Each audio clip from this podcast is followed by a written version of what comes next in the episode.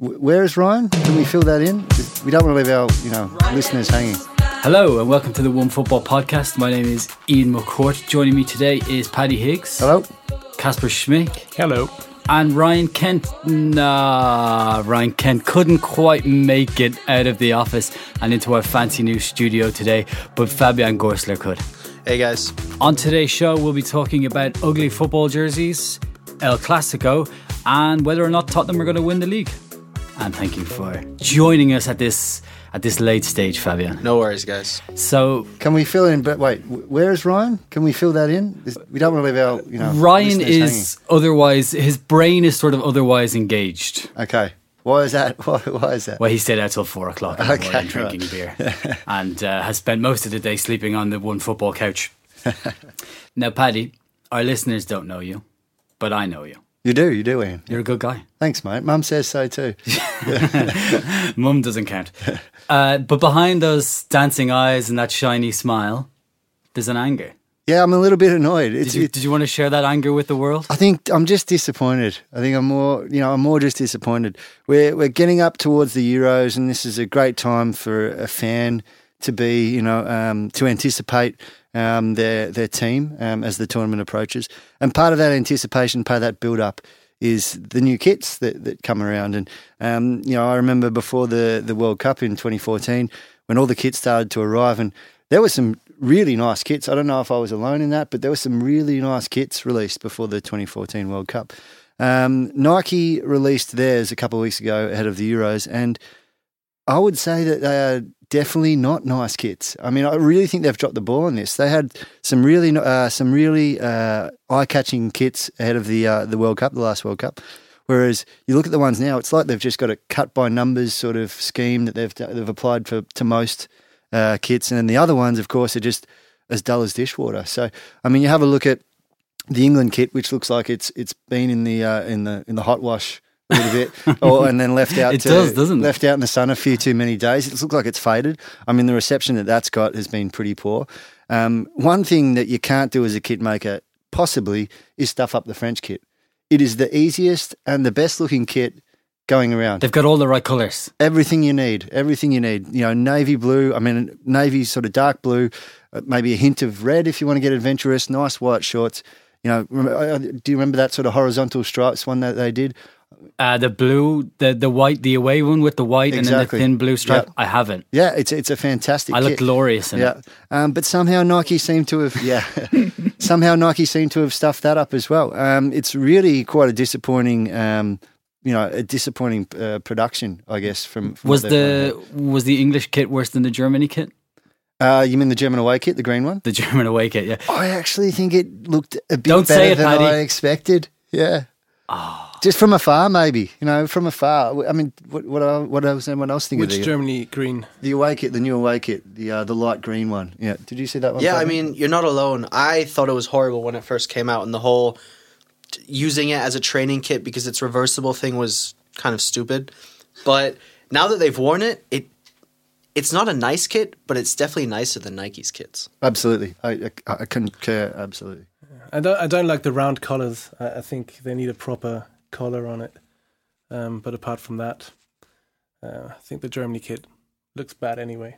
It's interesting that you said about the collars because uh, Nike also did not just the Euro teams, but quite other, um, quite other, a lot of other sort of nation, uh, nations that they they produced for, and one of them was the Australian kit, and the one during the World Cup was probably one of my favourite Australia kits. Just a plain, you know, yellow. Uh, we'll call it gold, but it's, it's definitely more of a yellow with a with a green collar, classic collar. Just looked terrific, and they've brought out the new one um, before the friendlies uh, just recently, just last week. And I don't know how they've got it so wrong. I mean, But Paddy, it's all about the technology. You know, they've got the new Vapor Seven Dri-FIT technology. It nobody cares what a kit looks like anymore. I mean, the fans buy it because of the technology, right? Really? if you can explain to me what that technology is, then uh, maybe I might buy it. I don't know But- how much that technology affects me when I'm, you know, straining hard in a five-a-side match to, or to how much it pace. affects me when I'm sitting at the pub having a few pints trying to support my national team. Exactly. As bad as the as bad as the England and German ones were, they're not the worst of all time, though, are they? No, there has been a lot worse. There definitely has been a lot worse. I think Casper's got a got one to kick us off on that one. Actually, yeah, I mean it's it's a little bit cheap uh, because it's a goalkeeper kit, and goalkeeper kits tend to be strange ones. Um, but I mean, I'd have to go with um, Jorge Campos, um, the dwarf uh, Mexican yeah. keeper from the nineties. uh, yeah, just remember World Cup '94. He was wearing this neon, super bright, um, psychedelic shirt. Uh, basically, looks like you know, like a raver or like an overdressed raver or something from the nineties. Um, Just missing the smiley face on the jersey. Yeah, all. exactly. But it's full of arrows and like strange um, shapes and and basically. Um, I don't know. Uh, I thought like op- opposing strikers probably thought they were on some kind of LSD or trip or something when, when they were running towards him. Um, He designed it himself, you know. yeah, yeah, he did. Yeah, yeah, he's And he's quite the Renaissance man. Well, it's stuck in the memory. You know, that's the thing about fashion. If it if it endures, then Yeah. you've certainly struck a chord. I've got one too. Go. um, back in the 70s, Coventry had this sort of all nut brown number. It was just all brown. It kind of looked. You've been to festival, right? Sure. You know when you go to the toilet on like the third day of Oh, the no. festival, and it's got that smell. Ah. This kit was the equivalent of that smell. it was awful. Well- and it, it's usually in one of those lists of like you know the top ten worst kits. This Coventry one makes it. It, it makes it for me. I mean, that makes sense. To be honest, brown should be the last colour that should be on a football kit. Terrible. If someone can name one decent brown one, It's Actually not sounds- decent. It's not decent, but it's brown. Colorado Caribous. Uh, I think it was seventy eight. It had tassels across the chest. that is very memorable, that one. Horrible. And the promotional pic- the promotional pictures they took for that kit. I mean, shocking. You've had you have these overweight professional footballers wearing these skin tight tassel tasseled kits, doing weird things. I mean, do yourself a favor and Google it, or m- maybe don't. Either way, they were horrible. Getting back to more matters on the field, Casper, you had an eye on the Germany games, the win over Italy and the defeat to England. What did you take away from it all?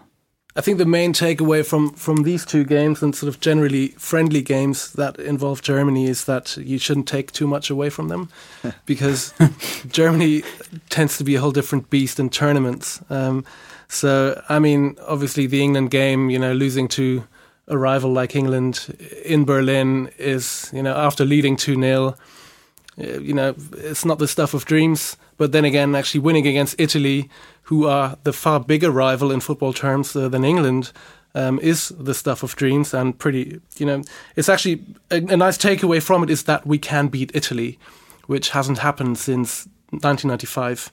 Uh, in fact, Germany have never won a competitive match against England, uh, against Italy. Um, They've a real So, psychological it's a hold. omen, you know? They've a real psychological hold over Germany, don't they? yeah, it's it's uh, it's horrible. You know, they they really are nemesis, and uh, and um, you know, actually now it's it's a really good omen for the for the European Championships because um, when Italy won the World Cup uh, in 2006, they won a friendly against Germany 4-1, and now we won 4-1 against Italy. And are marching to France now. Yeah. Football fans will take any omen they can get, can't they? yeah.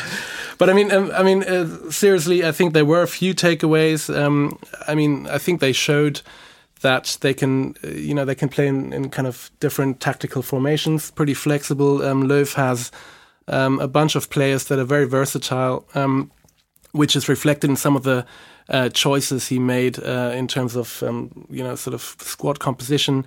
Um, Sebastian Rudy, um, whose uh, nomination I really, really do not understand. Uh, uh, you know, it's at least he can play fullback, he can play defensive mid, uh, and so on, um, which might justify his uh, inclusion in the squad. But um, Ian, you Yeah, I enjoy it. I, th- I I watched the Italy game at home the other day, and I really enjoyed Rudy at right back. I thought he was good. It wasn't like they were necessarily playing a very strong team. I mean, th those flanks. It was like the Italians were allergic to those flanks. To be honest, they did not make it out there, um, and it made it really hard for um, you know f- for them to actually sort of capitalise on any sort of chances that they they tried to do. But that, I mean, how often did we see the Italians really get to the touchline? It just didn't quite happen.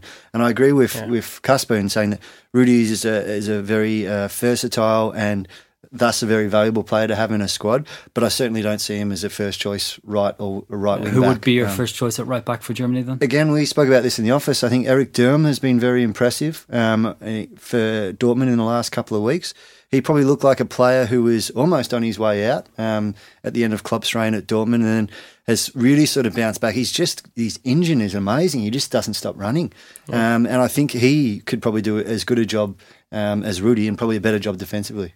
Yeah, but actually, coming back to the versatility, I think actually um, we might end up with a situation like at the World Cup where Germany were playing with four centre backs across uh, the back.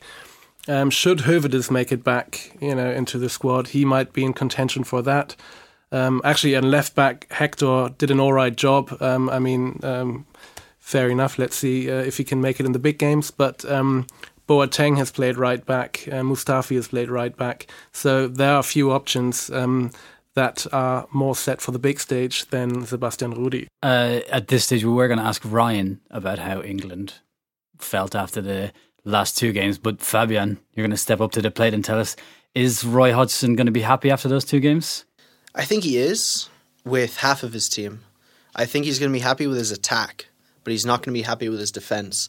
And uh, as you know, England won 3 2 against Germany and then they lost 2 1 against the Netherlands. So, you know, looking at the scores, you'd think, oh, okay, there were two different England teams out there one that won, one that lost. But really, it was two different halves of a team in two games. So the attack against Germany in the last half in the last half hour they scored three goals. They were down 2-0, won 3-2. They looked dynamic, they looked fluid. Um, everyone knew what they what they were doing, where to pass, where to run, and they looked really really dangerous.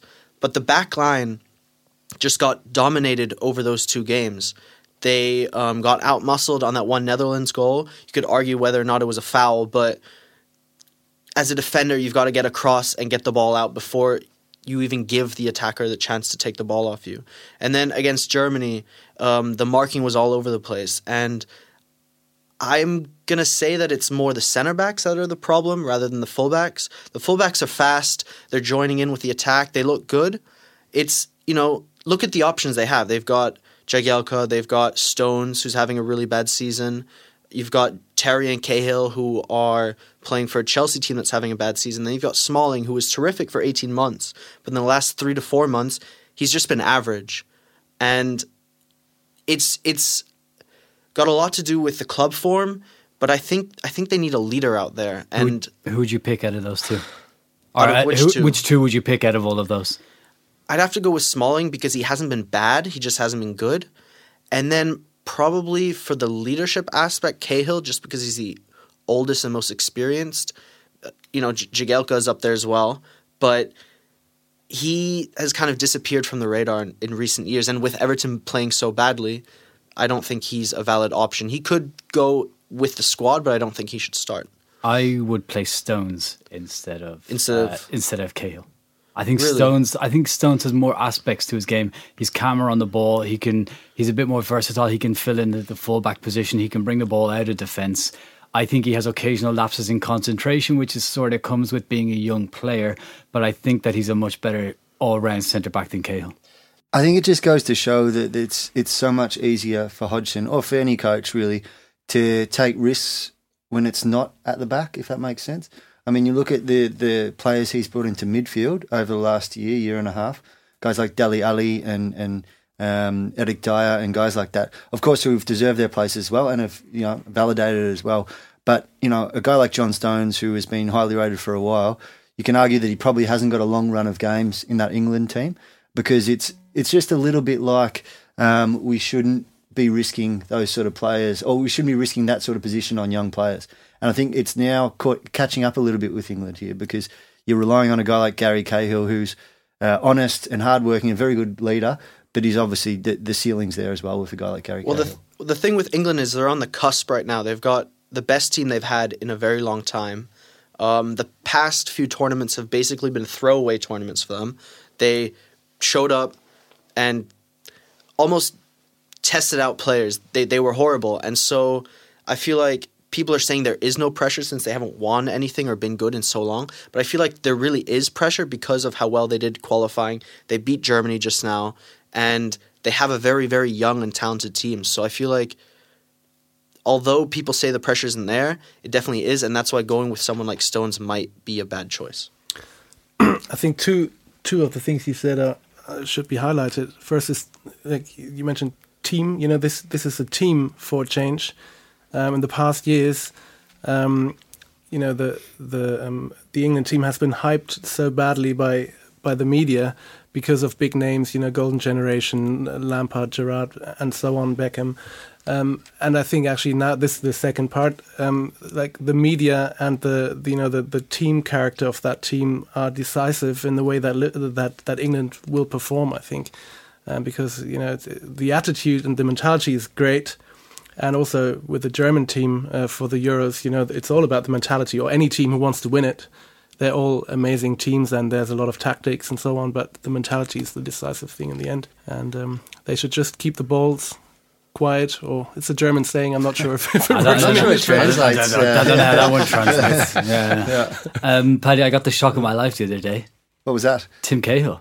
Yeah, he's, he's still playing. Yeah, he's I still mean- banging. And not only is he still playing, he's still banging in goals. Absolutely. Um, I mean, it was a pretty good week uh, for Australia. Um, first of all, one of 12 teams to, to progress into the third round of qualifying in Asia. Um, yeah, there's still seven seven very good teams in the running. You guys can all look down, but uh, you know, Fabian spent a lot of time in Asia. He knows that the football is very competitive there. Very competitive in a small group, though. I was just after a yeah. Yeah. Yeah. Yeah, I agree, Paddy. Yeah. yeah. Next time I won't throw to you. Um, uh, but yeah, good week. Um, 12 goals scored over two uh, qualifying games. Cahill sat on the bench um, for the first one against Tajikistan. Um, d- which you hammered them in. yeah, yeah, exactly. So that was a 7 0 win um, and rested. Um, but uh, started in the second game against Jordan, against Harry Redknapp's Jordan, no less, and scored a couple. Probably should have had a hat trick in the end. Um, but he's still going. I mean, he's he's got it in his head that he wants to be there for the for the World Cup. He won't make it to the World Cup, will he? I mean, it's hard to say no at this point when he's still scoring. It's another two years away. I know, but you know, this is a guy who uh, obviously had quite a few injuries when he was playing at Everton in England, um, but has seemed to have really responded to his move to the MLS and now to Asia. Um, there's no reason why he couldn't. And to be honest, I think why would Ange Postecoglou, who's the Australian coach, why would he put so much um, effort into bringing him into the camp and in, you know and integrating him into these these new plans, these next steps? If you didn't see him as a potential candidate for the squad, and it might not be that he can start, obviously, but uh, tell you what, even even the Tim Cahill off the bench, and the fact that he's a player that the, the players and the, and the fans really get around, why not? Yeah, why not? I mean, scoring against Jordan and Tajikistan is pretty much a Correct. major achievement, I guess. Well, you know, yeah. I mean, you've got to take that as as it, as it is. Um, but the fact of the matter remains that he is scoring, and he's playing in China, which is, uh, you know, as we know, no uh, crummy destination these days. Not anymore.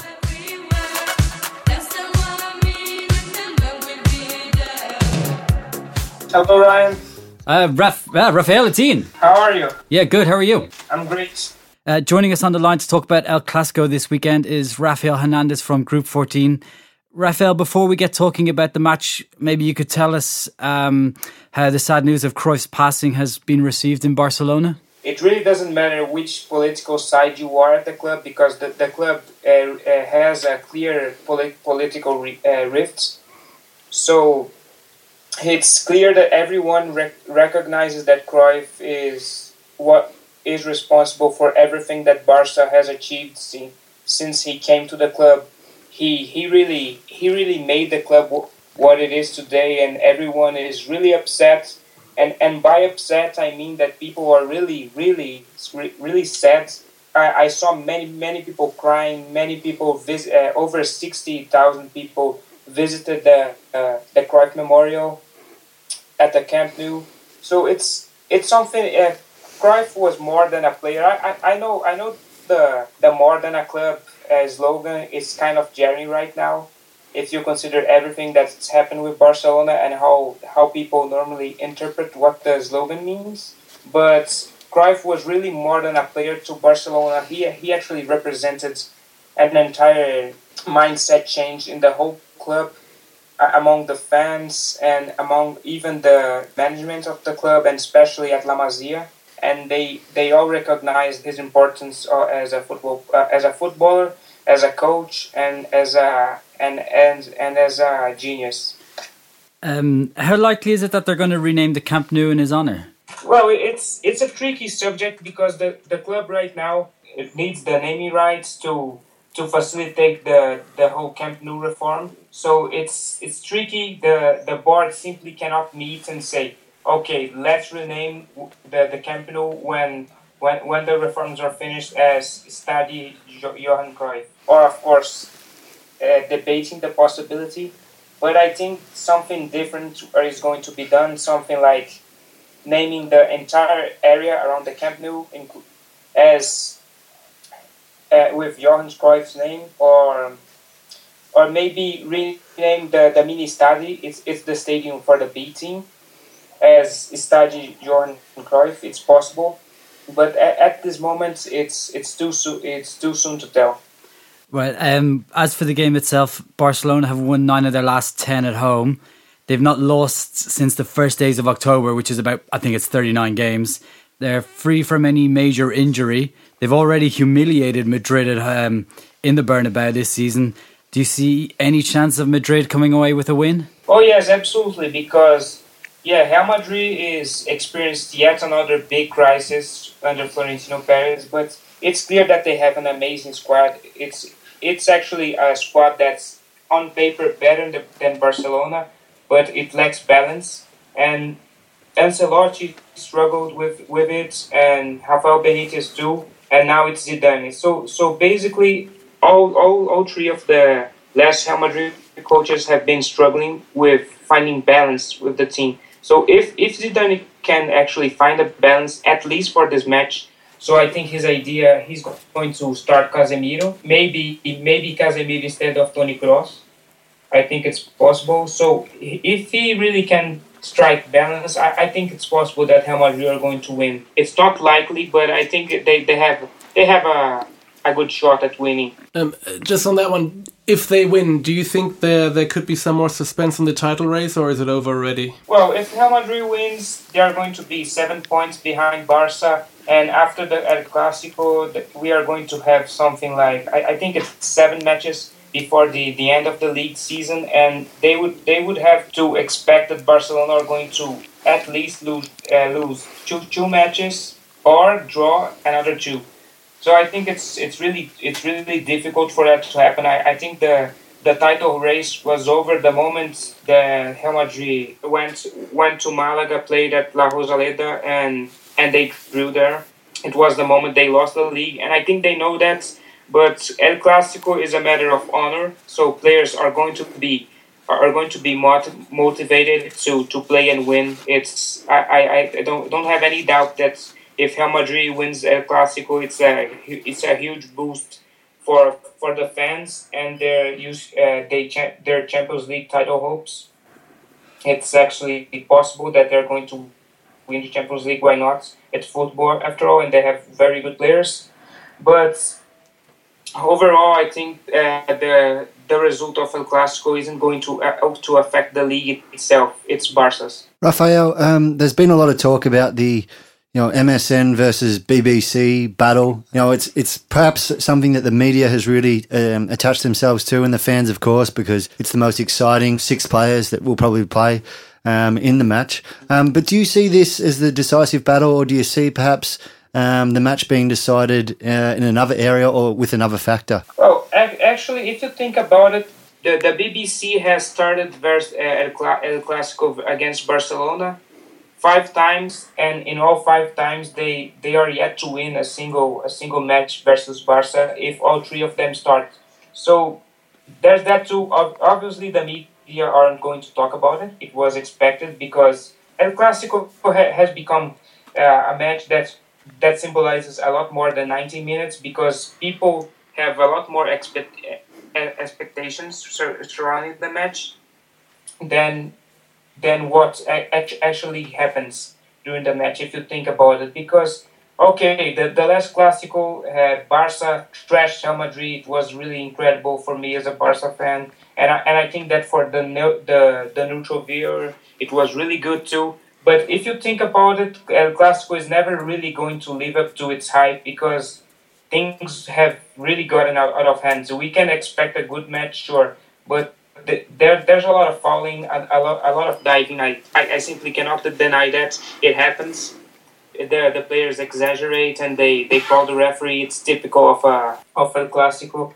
But uh, when you when you think about it, it's really exaggerated. Especially the this one and the last one. The the hype has been insane, and the the and the results in terms of enjoying football hasn't been as as good as people as people expected. More of the neutral viewers, obviously, because Barcelona fans were really happy with the 4-0 win I think it was a really good match, but it wasn't what people always expect. So some some kind of football spectacle between the, the two best teams in the world. So it's treated sometimes like a World Cup final. It, it, it doesn't work like that.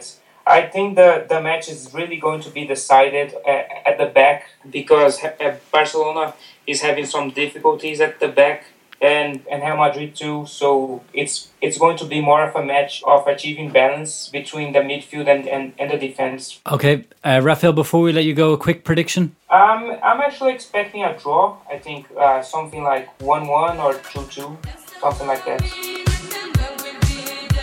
Over in the Premier League, this weekend's biggest fixture is Tottenham's trip to Liverpool. On the line to talk about this is Dan Fitch from Tottenham blog. Dan, Jamie Redknapp was speaking earlier in the week and he said that should Spurs win, they'll be favourites for the title. Do you share his optimism? Uh, should they win, then I think it's a very significant win, yeah, because I think this is quite conceivably Tottenham's most difficult game game yet. It will cut the, the gap at the top to two points with Leicester to play on Sunday. So, yeah, should they win, I wouldn't say that we uh, would be betting favourites, but it would certainly narrow narrow the uh, the gap. Okay, Liverpool have won and lost none of their last six league meetings with Spurs. Are you? I mean, are you optimistic about that as well? I bet that they can turn it around this time. I, I don't think that's too relevant because this team is quite different from ones that have preceded it at Tottenham, and is it's not. Whilst I admire the work that Klopp's doing at Liverpool, uh, they're not the strongest Liverpool side we've seen in in a few years. So uh, it's going to clearly be a very tough game. And like I said, one of our toughest games le- yet that's left. Um, but I-, I think Spurs have got a chance to win for sure, especially considering Liverpool, their match against Dortmund on Thursday is surely more important to them. Dan, um, obviously we're fresh off the international break. Uh, the Tottenham players, particularly for England, have received quite a lot of praise. Um, how do you think those players coming back into the uh, you know into the club camp? How do you think their time away and the praise that they've got and the performance that they've had? How do you think that might actually help Tottenham? I think it might, yeah. I mean, normally you think of the international break as being a, a negative. Your players might return injured or tired. But we've had four of our players who not only played in that game against Germany, where they were 2 0 down, 1 3 2, but they were, two of them scored, Dier and Kane, and Rose and Alli were the, the two best England players on the pitch. So they had a real impact on that game, all of them. And if they can go to the, you know, beat the world champions when 2 0 down, it will make them think we can win any game if they didn't already think that. Hey, Fabian here. So I've got a question for you, and it's two parts, I guess. So there's no doubt that this Tottenham team is different to the ones that preceded it. They've gotten a lot better. But what would you say about some people's claims that Tottenham and Leicester are only where they are because the top teams from the last few years have gotten significantly worse this year? What would you say to that? Uh, I think that's true in a sense. I mean, yeah, clearly there's no disputing that all the teams you'd expect to be challenging for the title uh, have all done much worse than anyone could have really conceivably expected. Um, but that said, part, part of that is the rise of the the mediocre Premier League sides. Everyone's got a everyone's got a, a strong player in their side now. Um, and Tottenham and Leicester have, have coped with that, and they've been the most consistent teams. And so I think it's probably going to be a very quite a low points total that wins the Premier League this season, which kind of points to it may, maybe being a a more equal league this year. Okay, and the second part would be looking forward to the summer. How will Tottenham build on the success of this season? Who do you think they should bring in? What areas should they strengthen to keep up to keep up with the other big teams that will most likely spend a lot of money?